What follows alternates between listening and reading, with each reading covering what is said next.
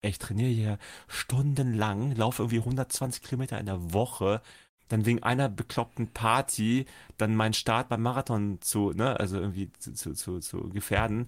Riskieren, ja. Ich habe habe ich das Richtige gemacht. Also machst du das auch so? Ist das etwas, was dir auch so vorgekommen ist?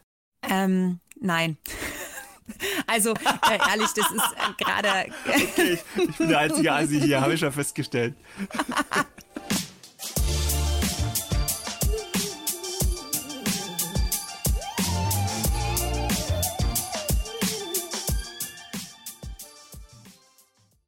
Willkommen zum Achilles Running Podcast. Hier ist Namri aus dem Team Achilles Running und ich habe heute ein Newbie, eine Newcomerin, ein Neuling hier, und zwar ist das die liebe Lena Ungvari, die uns seit einiger Zeit bei Team Achilles Running signifikant verstärkt, und ich möchte sie euch heute vorstellen erstmal, darum ist sie auch hier im Podcast. Ich sage erstmal hallo Lena. Hallo Namri, schön, dass ich da sein darf. Cool, wir sehen uns hier gerade remote, so wie es angebracht ist.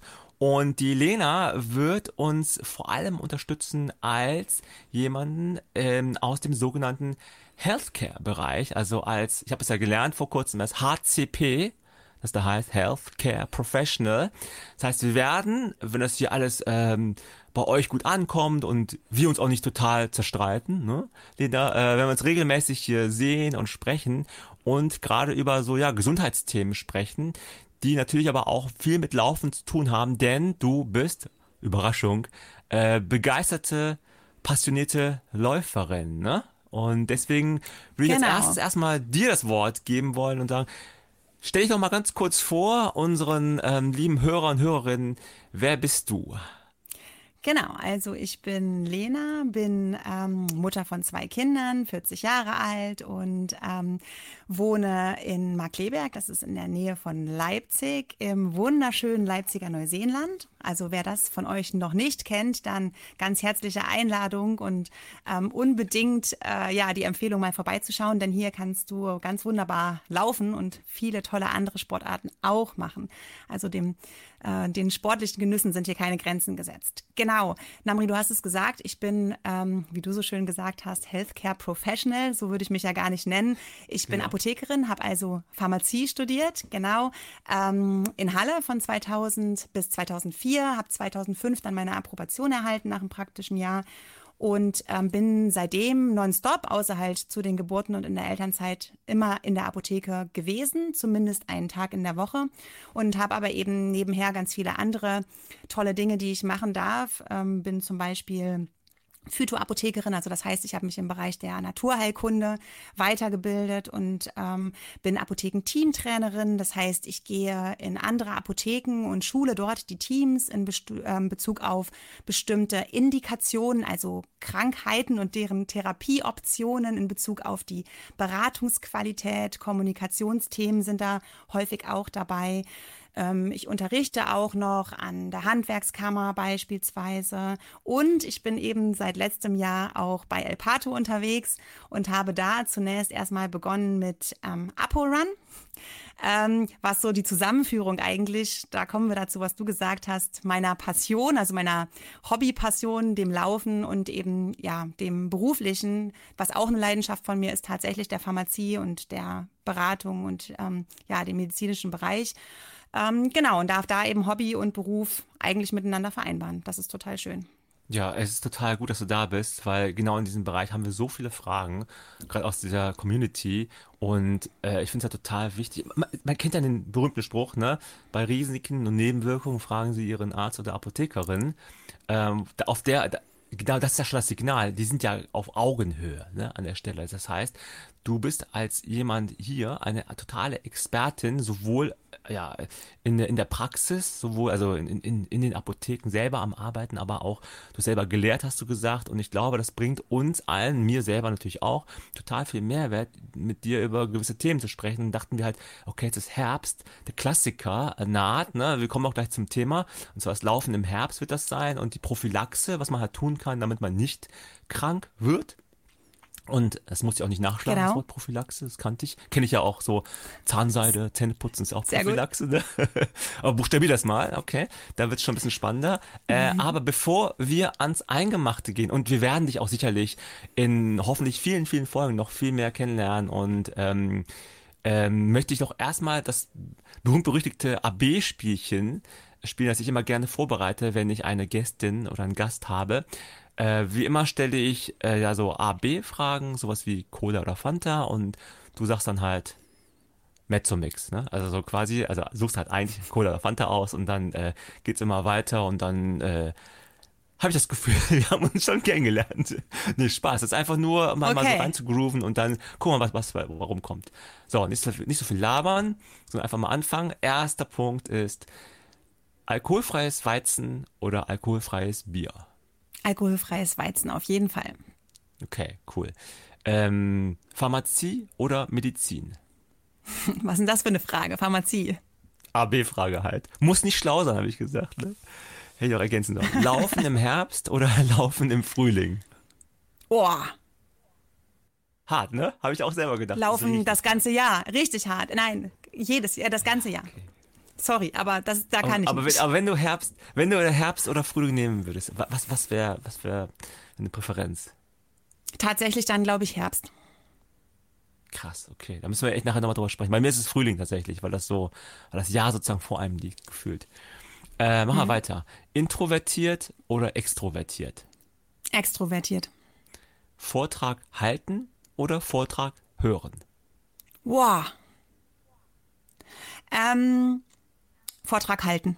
Okay, du bist ja auch bei Elpato, ist ja die Medienagentur, zu der auch Achilles Running gehört. Da bist ja auch in wirklich vielfältigen Facetten unterwegs. Du hältst ja selber auch Webinare, deswegen habe ich das halt an der Stelle mal kurz abgefragt. Weiter geht's. Lange laufen oder lange schlafen? Lange laufen. Marathon oder Halbmarathon? Halbmarathon. Start oder Ziel? Start. Phyto oder Homöopathie?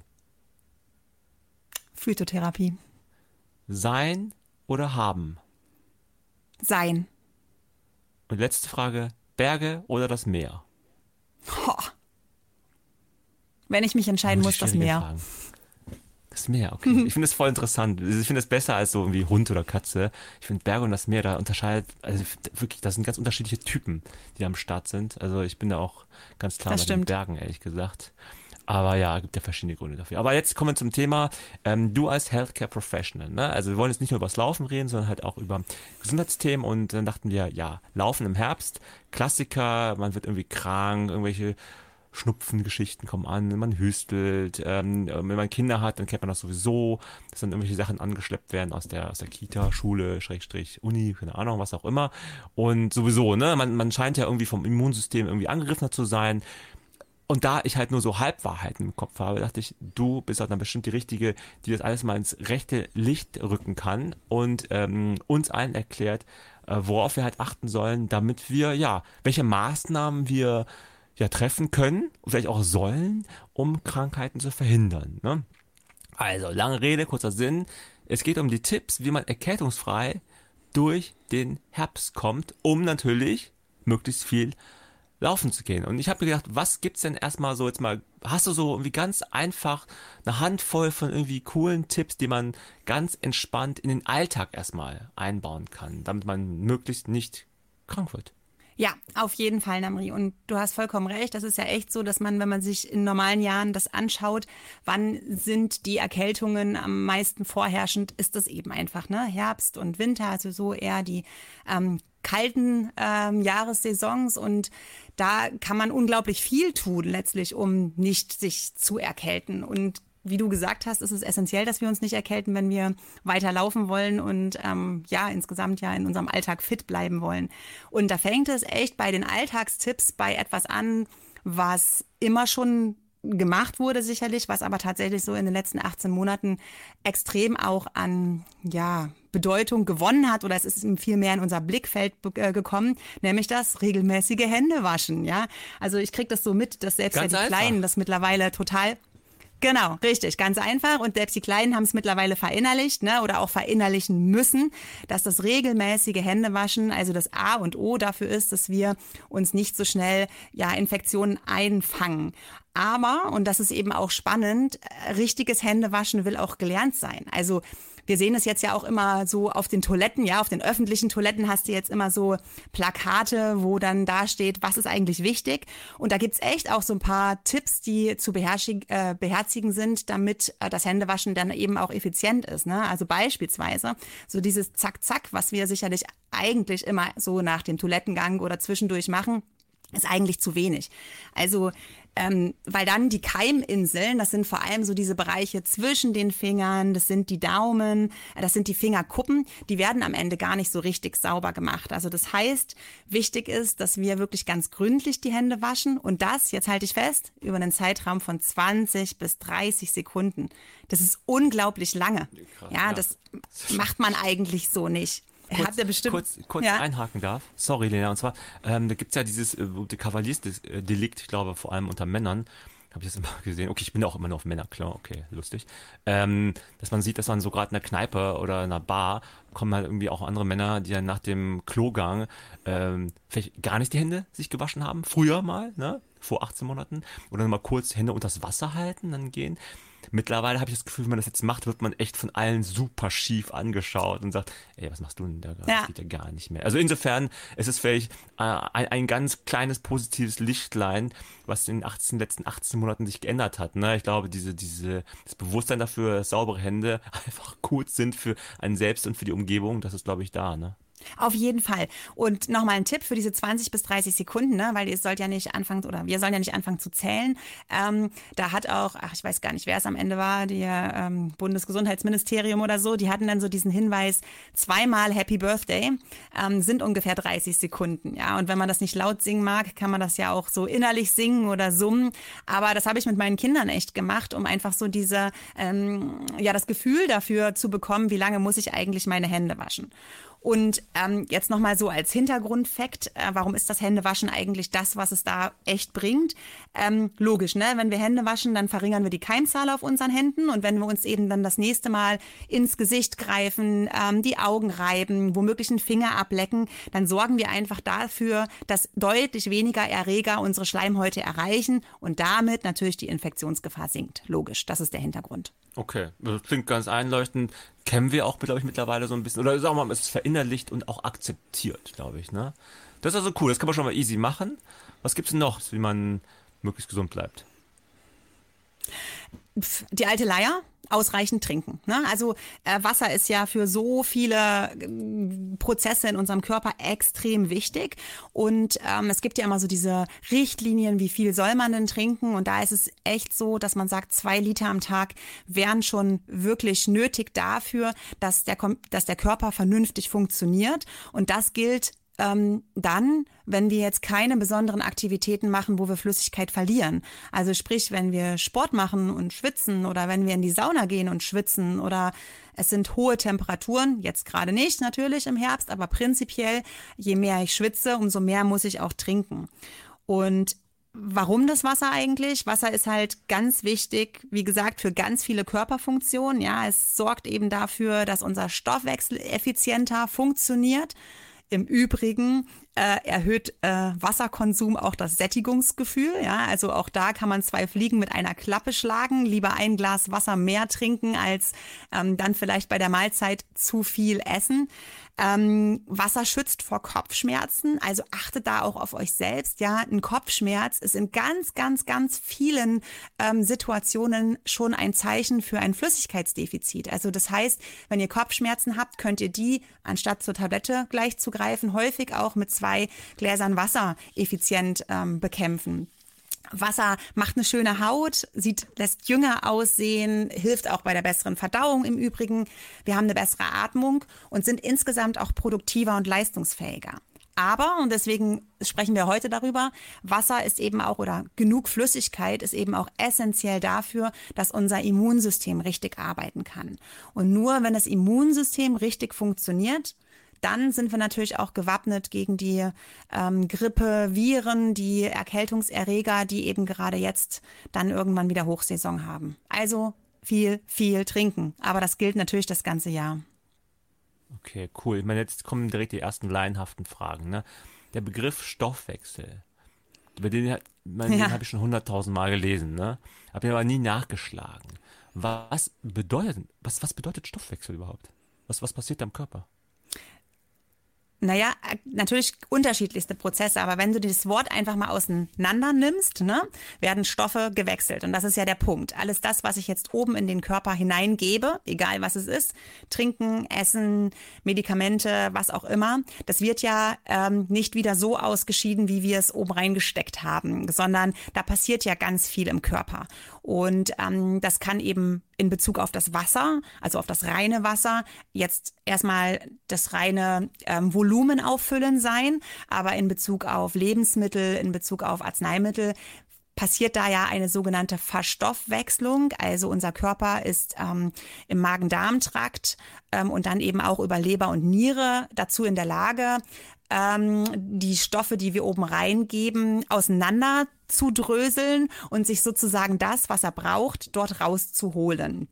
Und damit eben das, was wir reingeben, zu verstoffwechseln und den Körper zu versorgen.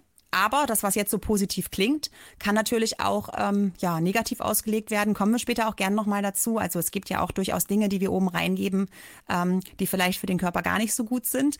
Und da ist es natürlich wichtig, dass der Körper auch da in der Lage ist, das Ganze abzubauen. Ja, also vielleicht ist das ja auch was dir jetzt im Verständnis mehr hilft, ne? Dass also Dinge auch abgebaut werden, um dann bereit gemacht dafür zu werden, dass sie wieder ausgeschieden werden können, was eben nicht gebraucht wird. Okay. Ich kenne das jetzt immer so im Zusammenhang, gerade wenn man irgendwie mal ein Bier trinkt oder irgendwie Wein oder sowas, ne? Sondern immer sagt, trinkt dazu jede Menge Wasser, ne? Weil bekanntlich, also hat das halt sehr positive Wirkung. In dem Fall habe ich es jetzt auch besser verstanden, dass halt einfach der Stoffwechsel an der Stelle, diese Giftstoffe, die man ja zu sich genommen hat, besser abbaut. Habe ich das richtig gesagt? Genau, richtig. Also in Bezug auf diese Stoffe, die da eben irgendwie Genussgifte sind zum Beispiel, spielt da auch der Wasserkonsum eine große Rolle, weil eben der Stoffwechsel, also sozusagen der Abbau von verschiedenen Stoffen eben auch begünstigt wird dadurch, dass genug Flüssigkeit da ist. Oder er funktioniert nur, wenn genug Flüssigkeit da ist.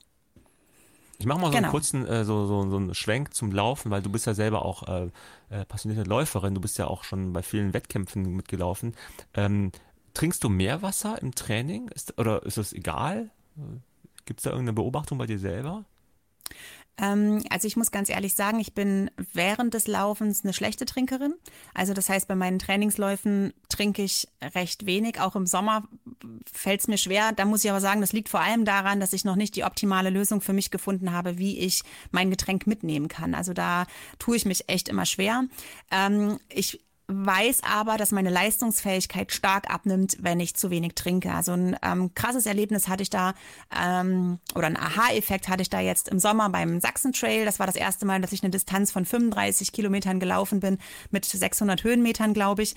Und da habe ich mir ganz klar gesagt, okay, du musst ab Verpflegungsstelle 1 trinken, auch wenn du keinen Durst hast. Und das habe ich gemacht und ich habe das super durchgehalten und habe halt gemerkt, wie wichtig wirklich die Flüssigkeit ist. Und das eben auch nochmal der Appell an euch, nicht erst dann, wenn ihr Durst habt. Ja, also wenn wir Durst verspüren, dann ist echt schon ein massives Flüssigkeitsdefizit da. Das heißt, wir sollten echt über Routine und über den Kopf gesteuert immer und ganz regelmäßig trinken. Für die Leistungsfähigkeit, aber eben auch fürs Immunsystem.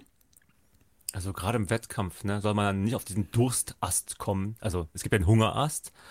Kenne ich irgendwie vom Fahrradfahren, hört man das immer wieder mal, dass man, wenn man den Hunger verspürt, ist es zu spät. Ja. Beim Dursten, durstig sein, ist es offensichtlich oder offenbar genauso. Da gab es auch damals in einem Trainingsbuch, das ich ja gelesen hatte, gab es 2 ganz coole Tipps in dem Zusammenhang. Einer war der, dass man, gerade im Wettkampf, wo man denkt, ja, jede Sekunde und so weiter zählt, aber wenn man jetzt nicht gerade einen Weltrekord aufstellen will, ist es eigentlich ganz sinnvoll, meinten die, dass man an der Wasserstation sich einfach 1 oder 2 Becher nimmt und dann ja mit der nötigen Rücksichtnahme, also wer noch von hinten noch angelaufen kommt, vielleicht einfach auch nur geht ein paar Schritte. Das kann dann vielleicht mal 30 Sekunden dauern und dabei trinken, weil mir geht es halt genauso wie dir. Ne? Also wenn man so im vollen Lauf ist und läuft dann vielleicht irgendwie so eine 5-Minuten-Pace oder kann auch 5:30 sein, das ist ja schon zügig, dann ist es echt schwierig, dann in Ruhe zu trinken, dann schwappt ja irgendwie so die Hälfte vom Wasser eh weg. Stattdessen, ach komm, ist doch egal, die 20 Sekunden, die du länger brauchst, geh mal ein paar Schritte, trink dazu die Becher, die vollen Becher, und dann ist halt wahrscheinlich auf lange Sicht das viel hilfreicher. Und der zweite Tipp war der, dass man auch beim Wettkampf, beim Laufwettkampf, dass man vor Marathon, so habe ich es auch gemacht, Peter Greif, der Trainer Peter Greif, er hatte damals empfohlen, vor dem Wettkampf ungefähr 20 Minuten, 30 Minuten vorher so einen halben Liter Wasser zu trinken, also ohne Sprudel. Und das hat zwei Effekte gehabt, und zwar, man läuft dann automatisch ein bisschen langsamer, weil man den Bauch so voll hat. Ne? Also, und überpaced nicht gleich am Anfang, ne? Genau, ja. Das kennt man ja, ne? Ja. Gerade so, krass, jetzt gerade nach 18 Monaten kommen die ersten Wettkämpfe und Leute sagen, oh geil, Wettkampf laufen, dann kommt Final Countdown und die Freudentränen laufen, die Wangen runter, und dann kommt der Startschuss und du gibst einfach, anstatt die trainierte 5er-Pace, läufst du eine 4:10. Ja, aus dem Himmel, sag ich mal, und haust die raus, und dann hinten raus wunderst du dich, warum du so kaputt gehst. Voller Bauch war cool. Und dann bist du auch so hyperhydriert in dem Moment. Und das war irgendwie, das hat bei mir auf jeden Fall funktioniert. Ich musste auch nicht sofort aufs Klo gehen. Und das kam bei mir ganz cool an. Aber okay, also ich will einfach sagen, viel trinken. Genau, aber spannend trinken, übrigens. Wasser. Ja, genau, aber richtig, aber spannend zu den Dingen, die du gerade gesagt hast, Namri, auch zweierlei. Also das eine ist zu dem ersten Punkt, den du gesagt hast, mit dem Trinken und dem Zeitverlust, ja, den du da im Wettkampf vielleicht hast. Das ist ein absoluter Trugschluss, ne? Also ich habe mir sogar angewöhnt, und ich bin zum Teil da auch wirklich ehrgeizig unterwegs, ja. Ich halte sogar an. Ich mache es nicht mal mehr im Gehen, weil ich gemerkt habe, dass ich mich dann eher verschlucke, sondern ich habe wirklich angehalten. Und ich bin mir sicher, dass einfach diese hohe Menge an Flüssigkeit, die ich dann über die gesamte Dauer aufnehmen konnte, am Ende dazu geführt hat, dass ich mindestens genauso schnell gewesen bin, als wenn ich durchgelaufen wäre. Ja, also das ist, finde ich, für mich war das eine echt große Erkenntnis. Und Punkt 2, du hast es gerade gesagt, mit dem vorher trinken, ne? Mit dem Tipp, gerade das, wenn du dann nicht, also du hast gesagt, ich musste dann nicht mal gleich aufs Klo. Ja, spannend. Warum musst du dann nicht aufs Klo? Weil der Körper dir das Wasser überhaupt nicht wieder abgeben möchte. Du brauchst es. Genau, und das ist ja das beste Zeichen dafür, wie wichtig es ist, auch vorher noch was zu trinken. Natürlich nicht einen halben Liter 10 Minuten vorm Start, ist klar. Ne? Aber eine halbe Stunde oder eine Dreiviertelstunde vorher noch ein halber Liter. Okay. Du wirst nicht pullern gehen müssen. Das wird nicht passieren, weil der Körper es einfach gar nicht loslässt. Okay, lag also Peter Greif wieder mal richtig. Ich bin ja großer Verfechter. Seine Trainingstheorie ist also so ein harter Hund gewesen, aber ich fand das immer gut. Damals, als ich jung war, jetzt würde ich auf keinen Fall nach Peter Greif trainieren können. Wollen schon, aber das Können hinkt da extrem hinterher. Okay, also Wasser trinken. Okay. Eigentlich, du hast es eben gesagt, alte Leier, aber das stimmt einfach, ne? Einfach Wasser trinken, regelmäßig ist cool. Genau. Kann man ja auch easy machen, ne? Also es sollte kein Problem sein. Immer Wasser trinken. Genau, also nächster Punkt ist auch was uns die letzten 18 Monate manchmal sehr, sehr, sehr leidvoll haben erleben lassen. Menschenmassen meiden. Wo viele Leute nahe zusammenkommen, schlimmstenfalls eben in der kalten Jahreszeit auch in geschlossenen Räumen, gut geheizt, mit trockener Heizungsluft, da steigt die Infektgefahr natürlich extrem an. Warum? Weil die meisten Infektionen durch Tröpfcheninfektionen passieren. Und wenn ich beispielsweise rede, kommen natürlich auch, ne, die Aerosole haben ja auch Hochkonjunktur in unserem Sprachgebrauch seit 18 Monaten. Aber auch wenn ich mal huste, stell dir vor, die Tropfen, die, wenn ich huste, und zum Beispiel nichts vor den Mund halte, dann sind in trockenen Heizungsräumen die Tröpfchen in der Lage, bis zu 8 Meter weit zu fliegen. Ja, also unglaublich, wie sich das tatsächlich verbreitet. Das heißt natürlich in Fahrstühlen, in öffentlichen Verkehrsmitteln, in überfüllten Supermärkten und so weiter. Da hat dann die Infektgefahr Hochkonjunktur, und nicht ohne Grund tragen wir ja auch seit über einem Jahr genau an diesen Stellen den Mund-Nasen-Schutz, um genau das zu vermeiden. Und dass das tatsächlich ja auch funktioniert, da kann ich euch nur aus der Erfahrung aus der Apotheke sagen, das ist so, weil nämlich diese trivialen Erkältungen, ja, also so diese Erkältungen, wo wir massive Anstiege normalerweise in der Herbst-Wintersaison verzeichnen, die haben faktisch in der Saison 2021 nicht stattgefunden. Also die normalen Erkältungen waren echt nicht da, ja. Und das hat natürlich auch zu massiven Einbrüchen im Erkältungsmarkt, also im Markt der Erkältungspräparate geführt. Genau. Also das heißt, wenn ich Menschenmassen meide bzw. mich da schütze, dann kann ich echt da auch Infekte vermeiden. Das ist so. Also das hast du wirklich gemerkt in der Apotheke. Das heißt, es sind weniger Kundinnen und Kunden gekommen letzten Herbst und letzten Winter, ja? Also massivst. Also das kann man sich gar nicht vorstellen. Das ist, also wenn man sich die Abverkaufszahlen von, keine Ahnung, Hustenpräparaten oder den klassischen Grippemitteln, wie da ja so gerne gesagt wird, also sozusagen den Mitteln gegen grippalen Infekt, das ist ich weiß nicht, 80-prozentiger Rückgang oder so. Unglaublich. What? Ist ja krass. Und das ist, ja. Natürlich, macht doch total Sinn. Weil, du hast gerade gesagt, ne? Die Menschenansammlungen sind es halt.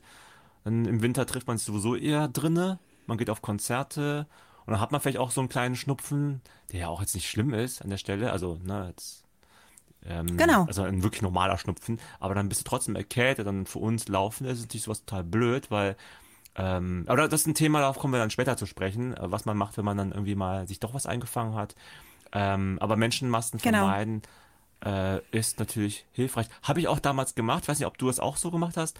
Als ich mal so für einen Marathon trainiert habe und ich war wirklich mega nervös, hatte auch wirklich viel trainiert und wollte auf gar keinen Fall krank werden, dann habe ich einfach rigoros alle Partys abgesagt. Ich bin einfach ich war der totale Assi eigentlich, ne? Bin wirklich so zu Hause geblieben, so, ich gehe auf keine Party mehr, und es war so 8 Wochen lang. Und ich bin ja ein recht sozialer Typ. 4-5 Wochen lang habe ich, glaube ich, alles abgesagt. Ich war noch Student zu der Zeit. Das heißt, es fiel mir wirklich schwer einerseits. Andererseits dachte ich auch, ey, ich trainiere hier stundenlang, laufe irgendwie 120 Kilometer in der Woche. Dann wegen einer bekloppten Party dann meinen Start beim Marathon zu gefährden. Riskieren, ja. Ich habe also habe ich das Richtige gemacht. Also machst du das auch so? Ist das etwas, was dir auch so vorgekommen ist? Nein. Also, ehrlich, das ist gerade... Okay, ich bin der einzige Asi hier, habe ich schon festgestellt.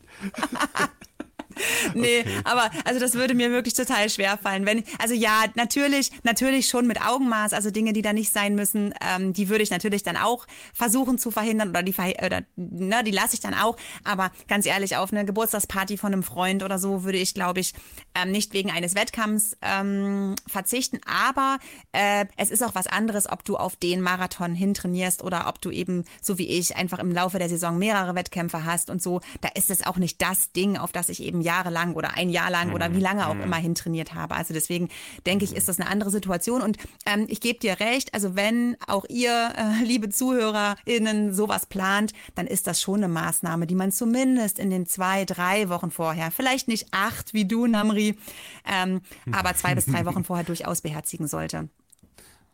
Wie du sagst, letzten Herbst und Winter hat man Einbrüche gehabt von 70-80%. Das heißt, so viel weniger Leute waren halt auch an diesen normalen Grippegeschichten erkrankt oder Erkältungen. Wie ist denn das? Es gibt doch dann die Aussage als Laie ist auch immer, es ist auch manchmal gut, sich zu erkälten oder krank zu werden, also mit so Kleinigkeiten, um seine Abwehrkräfte irgendwie auf lange Sicht zu stärken, damit man halt sozusagen auch, Antikörper aufbaut. Also, weißt du, was ich meine, dass man einfach sagt, dass man, wenn man im frühen Kindesalter schon irgendwie erstmal sich alles eingefangen hat, dann gibt es später weniger Probleme. Andersrum formuliert, könnte es denn vielleicht mittel- bis langfristig ein Problem sein für uns, vielleicht so als Gesellschaft, dass man sagt, jetzt haben wir 1,5 Jahre lang relativ wenig so Grippekrankheiten gehabt, dass man auf lange Sicht wieder mehr Grippekrankheiten sieht? Ja, also da ist es vielleicht als Hintergrundinformation erstmal wichtig, dass tatsächlich unser Immunsystem ja lernfähig ist, ne? Also es gibt 2 Teile in unserem Immunsystem. Das ist einmal das angeborene Immunsystem, das sogenannte unspezifische, und dann eben das erworbene, das spezifische Immunsystem. Und das angeborene sagt es ja schon selbst, das bringen wir mit ab dem ersten Tag der Geburt, Gott sei Dank. Also wir kommen nicht völlig ungeschützt auf diese Welt, aber es muss dann einfach im Laufe des Lebens und vor allem eben manchmal sehr schmerzhaft für die gesamte Familie im Kindesalter erstmal das Immunsystem geschult werden. Also dieses erworbene Immunsystem wird stark dadurch, dass Infekte durchgemacht werden. Oder aber, wenn wir sagen, wir wollen Infekte nicht durchmachen, sondern wir wollen dem Immunsystem gleich etwas geben, damit es dann stark ist, natürlich auch durch Impfungen, ne? Da können wir ja das Immunsystem auch schulen. Das sind so diese 2 Paar Schuhe. So, das heißt, jede durchgemachte Infektion macht mich auch stark. Das ist soweit erst einmal richtig. Das Problem an den grippalen Infekten und vor allem eben auch an den wirklichen Grippeviren, also den Influenzaviren ist, dass die, und das erleben wir bei Corona ja auch gerade, dass die sehr wandlungsfähig sind. Also die merken eben, ich sage jetzt mal ganz laienhaft gesprochen, die merken eben, dass sie nicht mehr weiterkommen bei einem Wirt, also bei uns Menschen, weil eine Immunität besteht. Und dann sagen sie, ach, wenn ich eine Kleinigkeit verändere, dann kann ich vielleicht wieder infizieren und dann werde ich vielleicht wieder infektiös und kann so richtig einen drauf machen. Und das ist so ein bisschen diese Problematik, wo man einfach sagen muss, gegen Erkältungen, also gegen diese trivialen Erkältungen und leider auch gegen Influenza, werden wir nicht per se immun dadurch, dass wir einfach schon viele durchgemacht haben. Denn die Antikörper, die du gerade angesprochen hast, die sind ja ganz spezifisch. Also ein Antikörper wirkt gegen einen Erreger. Manchmal gibt es da so ein bisschen was, wo sie dann auch so ein kleines Potenzial für andere Erreger oder ähnliche Erreger haben. Aber in der Regel ist es sehr, sehr spezifisch. Was so ist, ist, dass wir einfach durch das Durchmachen von verschiedensten Infektionen oder eben auch durch die Grippeimpfung jedes Jahr so, sage ich mal, ganz allgemein unser Immunsystem schulen und dann schon auch schlagkräftiger sind gegen Infektionen und nicht mehr so heftig erkranken. Aber prinzipiell ist eben eine Immunität gegen Erkältungen leider nie gegeben. Okay, ach so, und natürlich, was du gerade noch angesprochen hast, die Geschichte mit, was ist eigentlich jetzt zu erwarten aus diesen 18 Monaten kaum Erkältungen. Ja, genau. Wir hatten im Herbst, Herbst ist ja jetzt erst, aber vielleicht so vor 8 bis 10 Wochen, da hatten wir mal das Gefühl, als so ein bisschen, vor den Ferien, so die Kinder wieder zusammen waren, so ein bisschen back to normal war, dass da die Infektionen, also diese trivialen Infektionen wieder aufgeflammt sind. Also da sind plötzlich endlich mal, so ist da die Beratung wieder mehr in Schwung gekommen. Also ich denke, ja, es wird so sein, dass wir werden es nicht wiederholen oder nachholen müssen, Gott sei Dank, die ganzen Erkältungen. Aber ich denke, wenn wir jetzt wieder mehr zusammenkommen, wird es zwangsläufig so sein, dass auch die Erkältungen wieder aufflammen. Okay. Siehst du, und das ist genau der Grund, warum du hier im Podcast bist, um das genau so präzise zu erklären. Und jetzt haben wir schon wirklich 3 Punkte genannt. Ne? Wir hatten jetzt gesagt, viel Wasser trinken, also regelmäßig Hände waschen, haben wir gesagt, ausreichend trinken, genau. Die Menschenansammlungen möglichst vermeiden. Gibt es noch mehr Tipps, wie wir möglichst erkältungsfrei durch die durch den Herbst kommen können? Ja, Namri, ich bin noch lange nicht am Ende. Was denkst du denn? Wir können hier stundenlang drüber sprechen. Ich dachte, wir sind fertig. 3 Tipps reichen doch. Ja, aber am Ende geht's ja auch nicht darum, dass ihr alles beherzigen müsst, sondern das sind ja alles einfach Tipps, die dem einen vielleicht leichter fallen, dem anderen schwerer. Und vielleicht, wenn ihr so euch so am Ende 4 oder 5 Dinge merkt, dann ist das ja schon auf jeden Fall hilfreich. Aber also, wenn wir sagen, Indoor Menschenmassen meiden, ist ja das absolute Gegenteil davon, viel Zeit an der frischen Luft verbringen. Also das heißt, das ist einfach ein absoluter Booster fürs Immunsystem, wenn wir das tun. Und ganz ehrlich, da haben wir ja mega Glück, dass unsere Lieblingssportart eine Outdoor-Sportart ist. Ja, also das heißt, wir schlagen 2 Fliegen mit einer Klappe, wenn wir laufen gehen, weil wir eben an der frischen Luft sind und uns auch noch bewegen, was ja auch zuträglich fürs Immunsystem auf jeden Fall ist. Es ist übrigens da ziemlich egal, wie kalt es ist. Ja, also auch die kalten Temperaturen tun unserem Immunsystem da gar nichts. Wenn ihr einige Dinge beherzigt, die ihr in unserem Shorts zum Beispiel hören könnt, da gerne auch einfach mal reinhören. Da gibt es auch ein paar Tipps zum Laufen bei Kälte beziehungsweise im Herbst. Aber warum ist denn die frische Luft eigentlich so ein Kick fürs Immunsystem? Es ist eigentlich gar nicht die frische Luft. Klar, unsere Lungen werden durchgepustet, ne? Und uns geht's besser. Komme ich auch gleich nochmal dazu, dass das auch wichtig ist. Also unser Wohlbefinden ist auch wichtig fürs Immunsystem.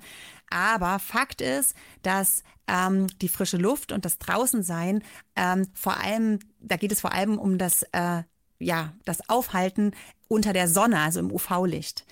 Denn Vitamin D, habt ihr sicherlich alle schon mal gehört, ist essentiell für ein schlagkräftiges und funktionstüchtiges Immunsystem. Und unser Körper kann das Vitamin D leider nur produzieren in der Haut, wenn UV-Strahlung da ist, also wenn wir uns in der Sonne bewegen.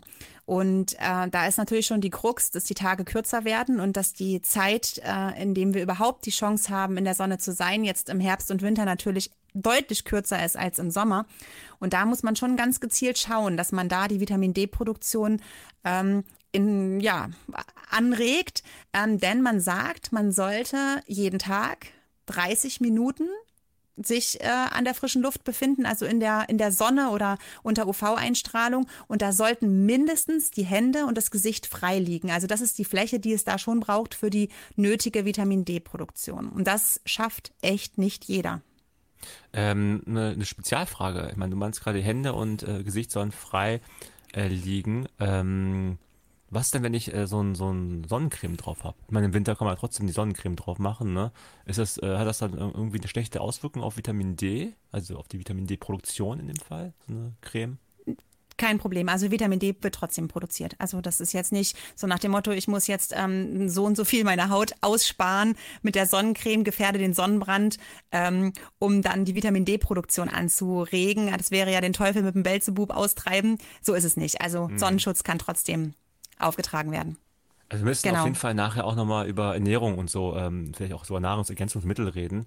Ist mir gerade so eingefallen, weil ich meine, Vitamin D ist ja auch so ein Thema, ne? Weil ich habe es selber auch supplementiert, glaube ich, sagt man auf Neudeutsch, als ich viel Indoor war. Und also, natürlich war ich auch laufen ab und zu und trotzdem hatte ich das Gefühl, ich war halt nur noch drin, ne? Gerade als es so richtig hoch herging mit Corona, da habe ich auch Vitamin D immer eingeschmissen. Aber das machen wir vielleicht gleich noch, ne? wenn du Zeit hast, darüber zu reden, finde ich cool. Was denn sowas so mit Themen wie Stress, so Arbeitsstress oder irgendwie, keine Ahnung, Beziehungsstress, einfach Stress allgemein? Das ist wahrscheinlich auch etwas, was man natürlich auch vermeiden sollte, ne? Richtig, also das ist total spannend, dass ja Psyche und Körper da unglaublich zusammenhängen. Also ja mehr, als wir das häufig denken. Und ich finde es immer wieder spannend zu sehen, wie eigentlich, sage ich mal, Dinge, die einem im Kopf rumgehen, dann plötzlich den gesamten Körper beeinträchtigen können. Und so ist es eben auch beim Immunsystem, ne? Also Stress, Ärger, Sorgen, schlechte Gedanken sind echt Gift fürs Immunsystem. Und deswegen ist es essentiell, dass wir versuchen, das ist natürlich leichter gesagt als getan, solche Dinge nicht an uns ranzulassen, ist vielleicht falsch gesagt, aber dass wir uns selbst die Inseln suchen, wo wir es schaffen, uns zu entspannen. Und was das sein kann, ne? Also diese Me-Time, die bestenfalls tatsächlich, und wenn es nur ganz, ganz kurz ist, jeden Tag irgendwann einmal sein sollte, die kann gefüllt werden mit den Dingen, die uns gut tun, ganz individuell, ne? Für den einen ist das Yoga, der nächste sagt, ich liebe es zu meditieren, der dritte sagt, meine Erholung ist, mich mit dem Buch auf die Couch zu legen. Ich sage, ich muss mich dann auspowern, ich muss rennen gehen. Ja, also das ist so absolut meine Me-Time, die ich für mich habe, wo ich häufig die besten Gedanken habe, manchmal das Gefühl habe, ich bin den Sorgen davongelaufen, sprichwörtlich. Ja, also das ist total spannend. Aber so ein bisschen dieser Blick auf die eigene Achtsamkeit, ne? Also mich nicht in meinem Stress, der ja da ist und der auch nicht weg ist, wenn ich wiederkomme vom Laufen oder nach dem Yoga. Aber ich kann vielleicht anders damit umgehen und habe so mir meine kleine Insel geschaffen. Und das ist nachweislich so, dass wenn wir das tun und wenn wir da achtsam uns gegenüber sind, dass das Immunsystem dann deutlich besser funktioniert und schlagkräftiger ist und wir einfach weniger krank werden. Ja, auch da sieht man wieder, ne, das Laufen oder einfach draußen unterwegs sein kann ja auch schnelles Gehen sein. Mega hilfreich, ne? Auf so vielen Ebenen. Vitamin D, Bewegung als solches sowieso, also körperlich, aber auch mental, weil du sagst es ja, du kannst den Stress, du kannst ihm ja nicht ausweichen, der ist einfach da, deine Arbeit ist da, ja, oder irgendwie, kann ja auch irgendwie ein Beziehungsstress sein, den kann man nicht einfach nur wegatmen oder auch, man will dem ja auch nicht weglaufen. Genau, und ich finde immer, dass man so ein bisschen, wenn man so in dieser Mühle hängt, ne, ist es der Arbeitsstress oder ist es der Beziehungsstress oder welcher Stress auch immer, also ich beobachte das bei mir, ich verharre da so in der Problematik, ne, das ist ein Problemdenken. Und wenn man sich seine Auszeit schafft, finde ich, dass man entweder schon währenddessen oder hinterher dann eher zu diesem lösungsorientierten Denken kommt. Und wie du sagst, es ist ja nichts weg, aber die Herangehensweise ist dann vielleicht eine andere und auch die Kraft, wie du sagst, dass man Kraft hat, diese Dinge dann einfach auch anzugehen und zu bewältigen. Okay, cool. Lena, ich glaube, das reicht, oder? An Tipps, um... Ja. Also wie man jetzt zumindest auf dieser Ebene, so im Alltag, das sind ja so eher so alltägliche Geschichten, um dann irgendwie vielleicht entspannter durchs Leben zu kommen, durch den Alltag zu kommen. Darum würde ich jetzt gerade, wie ich schon gerade gesagt habe, einmal über Ernährung, Gesundheit sprechen wollen, weil Fun Fact, wir essen, ne? Alle. hoffentlich regelmäßig. Auf der Ebene gibt es sicherlich super viel, was man machen kann, um halt möglichst gesund zu bleiben. Und ich will mal direkt eins in den Ring werfen, das Offensichtlichste wahrscheinlich.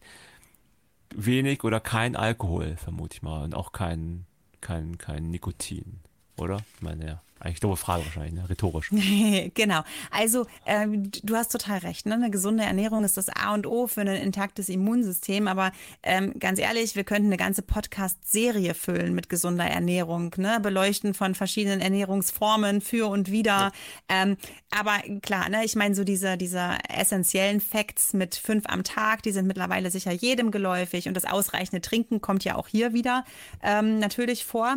Aber genau, wir können uns einfach mal in Bezug auf die Ernährung so ein bisschen ein paar Punkte anschauen, die eben da besonders essentiell für ein intaktes Immunsystem sind. Und da ist natürlich das, was du gerade gesagt hast, nämlich, ich will jetzt nicht gerade sagen, kein Alkohol, aber weniger Alkohol oder zumindest ein sehr bewusster Alkoholkonsum tun da durchaus gut. Und ja, auch das Rauchen können wir da durchaus beleuchten. Ich fange mal mit dem Alkohol an. Jo. Ja? Gerne. Ich meine, cool. Ich finde auch, sorry, du hast ja gerade schon angekündigt, ich finde es, glaube ich, total wichtig bei uns, dass wir halt auch so Tipps haben, die wirklich in den Alltag integrierbar sind. Weil wenn man jetzt hingeht und sagt, du darfst gar keinen Alkohol mehr trinken, ist halt auch für manche von uns zumindest auch schwer irgendwie, also machbar letzten Endes, ne? Oder man will es auch vielleicht ein Stück weit gar nicht machen. Vielleicht will ich auch mal am Wochenende einen Wein trinken, darum finde ich es cool, dass du sagst, so generell, wenn man sich bewusst macht, was man da tut, dann ist es irgendwie, vielleicht dann kann man nochmal mit irgendwie mehr Freude auch vielleicht das eine oder andere Getränk auch mal genießen und muss aber nicht jedes Mal über die Stränge schlagen. Ne? Aber ja, also fangen wir gerne mit Alkohol an, das interessiert mich sehr. Genau, ja, also ich bin auch kein Freund von Verboten oder so, sondern ich bin auch immer ein Freund davon zu wissen, was Dinge tun mit meinem Körper und ich dann ganz gezielt entscheiden kann, wann und ob ich sie tue. Also Alkohol. Alkohol dämpft ja nicht nur unser Nervensystem, also das merken wir ja, wenn wir mal zu viel getrunken haben, dass wir dann manchmal nicht mehr ganz zurechnungsfähig sind, wir dürfen nicht mehr Auto fahren, das ist das eine, aber Alkohol dämpft tatsächlich auch unser Immunsystem. Also die weißen Blutkörperchen, also die wichtigen Zellen oder Zellen unseres Immunsystems, insbesondere die sogenannten Makrophagen, also das sind die Fresszellen, die also in der Lage sind, Zellen, die als solche identifiziert worden sind, dass sie befallen sind mit Erregern, die uns schaden, dann wirklich aus dem Verkehr zu ziehen, zu beseitigen, die Müllabfuhr unseres Immunsystems sozusagen.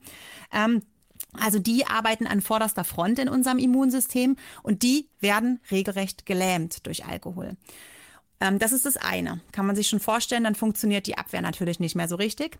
Das zweite ist, dass auch die Botenstoffproduktion, also die Produktion von Mediatoren, von Stoffen in unserem Körper, die einfach, Informationsüberbringer sind, die ist deutlich gesenkt. Das heißt, es werden weniger Botenstoffe ausgeschüttet, wenn ich Alkohol konsumiere, die im Falle einer Entzündung beispielsweise, ne, aufgrund von Infektionen zum Beispiel, zum Angriff blasen. Also sagen, hier, passt auf, hier ist echt was im Gange. Wir brauchen jetzt weitere Zellen des Immunsystems, um fix diese Infektion zu bekämpfen oder vielleicht tatsächlich zu verhindern, dass überhaupt eine stärkere Infektion stattfindet. Und dadurch haben wir natürlich eine deutlich schwächere Immunantwort und erkranken einfach schneller.